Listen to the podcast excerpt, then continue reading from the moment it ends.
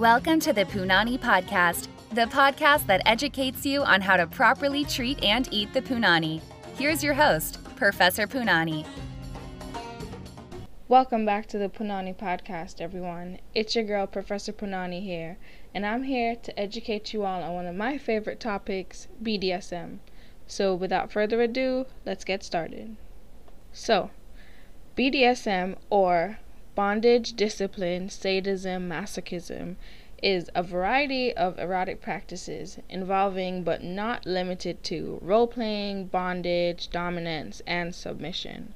Whether you're a sadist or a masochist, there's something in the line of BDSM for you. Now, what the heck did I just say? Let me give some basic definitions before I talk more about what this world has to offer. A sadist is someone who gets aroused from giving pain. A masochist gets aroused from receiving the pain. You could be a sadomasochist like me, someone who enjoys a bit of both. People who like BDSM are called kinksters or fetishists, and those who are not into BDSM or fetish play are known as being vanilla. Bondage involves having some body part being tied or restrained in some kind of way. Discipline is usually given by a partner known as a top or dominant, who's the partner who performs or controls the activity to take place. A bottom or submissive is a partner who receives anything in this controlled scene. Again, some people may be a blend of both, known as a switch, meaning they're okay switching between either the dominant or the submissive role. Now, to give a little history, BDSM has been around since the beginning of time. According to historian Anne Onomis, BDSM began back in Mesopotamia, where gods and monsters would often discipline human subjects. Goddess Inanna would often induce her human followers to perform dances for her, and as these dances intensified, Inanna whipped her followers into a sexual frenzy, where they would then partake in wild group intercourse, which created both pleasure and population. Evidence has even been found of people volunteering to be bound and beaten for sexual pleasure from as little as 3 to 4 BCE. Even though people had been flogging and whipping each other since before time, the BDSM acronym didn't come around until the 1950s. With the rise of the internet came the rise of the BDSM community. Like minded people are now able to join groups and discussion boards where they discuss the different aspects of BDSM and host parties to celebrate the culture together. One such website is FetLife, which is basically a fetish Facebook.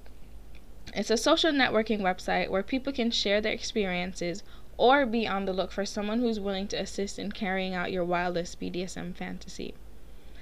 A lot of people think BDSM must always involve sex, but the truth is, it doesn't have to. While BDSM can be about sex for some people, others draw a hard line between the two. Both sex and BDSM are very intense body experiences that can cause sensual and sexual feelings in the people who practice them. Some sessions may be as simple as peeing in a guy's mouth, aka water sports, or it could be pegging an old white guy and spanking him a few times. Either way, whatever you enjoy or wouldn't mind trying, do it. I'll save going into detail about this for another podcast, but for those of you who must know, I am a professional dominatrix and I have been so for the past two years. I've had a lot of practice and learning along the way, but I think I'm very well educated when it comes to the BDSM world. Some of the requests that I've gotten or the things that I've done as a dominatrix, I've had friends ask me, Oh my god, what's wrong with that man? Why does he want that done to him? And I always tell them there's nothing wrong for liking what you like. There's nothing damaged or broken about a person because they have a particular kink.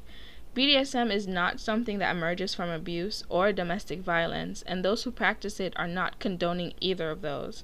Instead, Enjoying BDSM is just like enjoying any other thing in life.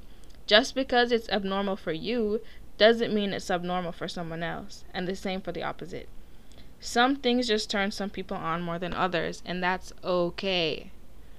In BDSM, you have what is known as soft limits and hard limits. Hard limits are basically those things in which you absolutely do not want your dominant to do to you. And soft limits are those things in which you're willing to try, but to an extent. Also, during a session, in order to build an effective level of trust for you and your partner, it's always important to have a safe word or work off the color system.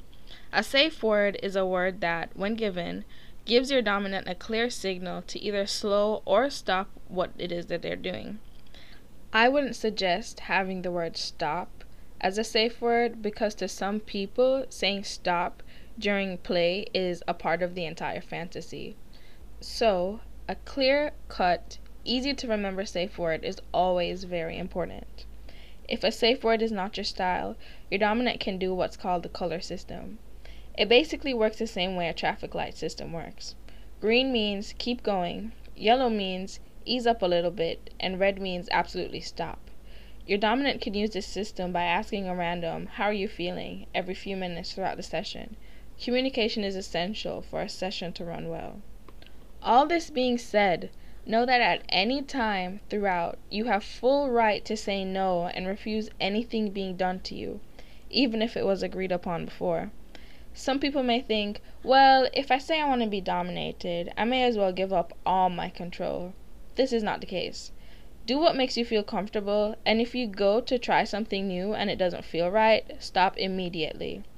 Just remember that consent is a requirement in BDSM, and it's possible to consent to one thing while still objecting to another.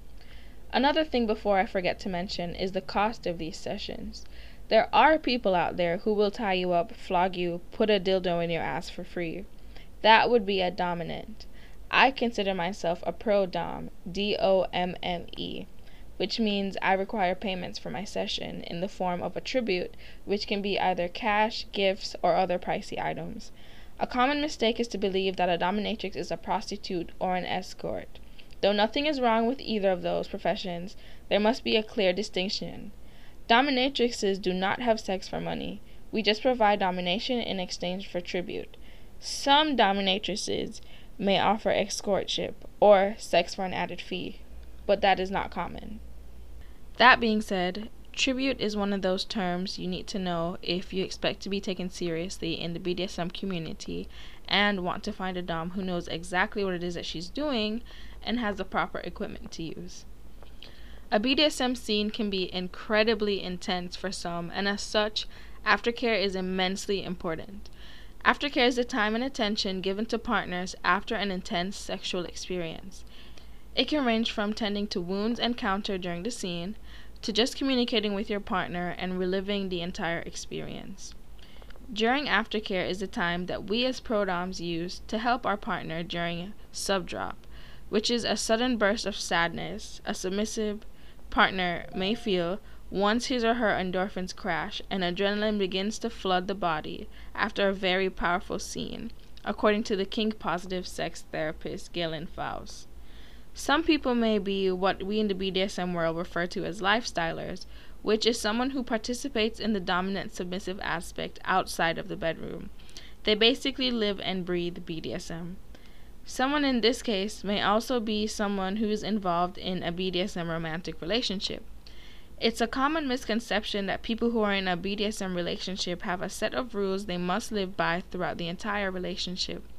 Things do not always go the dominant's way. In a healthy Dom sub relationship, the pair work together and come to a common ground as to what is expected of either of them. Through discussion and conversation, the pair work together to establish rules surrounding boundaries, desires, and preferences. If they are a good Dom, they will take the needs of the submissive into consideration in order to have a healthy and fun filled session and relationship. Rules are curated in a relationship so that the submissive is able to take care of their daily work or personal needs, as well as take time to reflect on his or her mental needs. Rules can also be created for pleasure, for example, the submissive asking the dominant for permission when to masturbate, or for permission when to finally orgasm. This adds more excitement to the relationship and allows both parties to participate in their roles. For a healthy BDSM relationship to exist, all parties must be willing and able to work around each other's needs whilst taking the fantasy into consideration. At the end of the day, you both are working towards bringing out the best versions of each other and effectively creating a supportive but structured dynamic. If you're thinking about trying BDSM but not sure where to start, I'd recommend beginning with sensory deprivation. Have your partner blindfold and handcuff you to test out if you're ready to give up some kind of control. Most toy stores also sell beginner BDSM kits that come with the basics needed to experiment and are not too scary for first timers. The most important thing to remember is take your time. There is lots that exist in the kink world, and you have a lot of time to figure out what yours is. The most important thing is to have fun and never be pressured into anything that makes you uncomfortable. Something I also recommend to maybe try dominating yourself is edging or orgasm denial. Edging is stimulating to the point of an orgasm and then stopping right before orgasm. Repeating this cycle will cause more intense, more sensual orgasms. It is a common treatment for premature ejaculation and is also a fun experiment to run on yourself. Edge yourself or your partner about one to three times and then finally allow that one good release. It'll be the most intense orgasm you've ever had. One thing I see in the movies about BDSM that tends to be consistent is the wearing and use of leather. We in the BDSM community very much enjoy leather in many forms it ranges in, from bustiers to paddles to thigh high boots. And, fortunate enough, there are vegan leather retailers. For those more experienced in the BDSM world, needle play may be something of interest. It sounds just like what it is one partner using needles on another, or someone using needles on oneself. Before you make a funny face, consider that everyone is into something different, and just because you don't approve of one kink doesn't mean it should be frowned upon. Anyway, as I was saying, do not do this if you are inexperienced. For someone who is experienced and into the kink, it can involve temporarily sticking a needle through an erogenous zone, such as the nipple or shaft of the penis. There's a TV show on Netflix named Bonding, which showcases a New York City dominatrix and her gay best friend working as her assistant. I, for one, loved the show. I find it hilarious, and I get flashbacks to similar experiences I've had. But the show has received a lot of backlash from others in the BDSM community. Opposers claim that the show lacks authenticity and isn't a real look into what BDSM is like. They also claim that the show has a very narrow view into what BDSM is really like. Watch the show, come back and leave a comment, and let me know what you think. All this being said, though BDSM is essentially about giving up control, consent is a must in any situation. If you're planning on participating in a scene, start light and start with someone whom you trust completely. Google is always a great option as well if you don't know how to do something or just want more information on the entire lifestyle. I would also highly, highly recommend creating a FetLife page if you're in the United States and are interested in the lifestyle. There may be someone in your area that's willing to teach you or willing to have you experiment something on them. And if you're ever looking for a pro dom session, shoot me a message and I'll be down to talking business with you. Thank you for listening. Professor Punani out.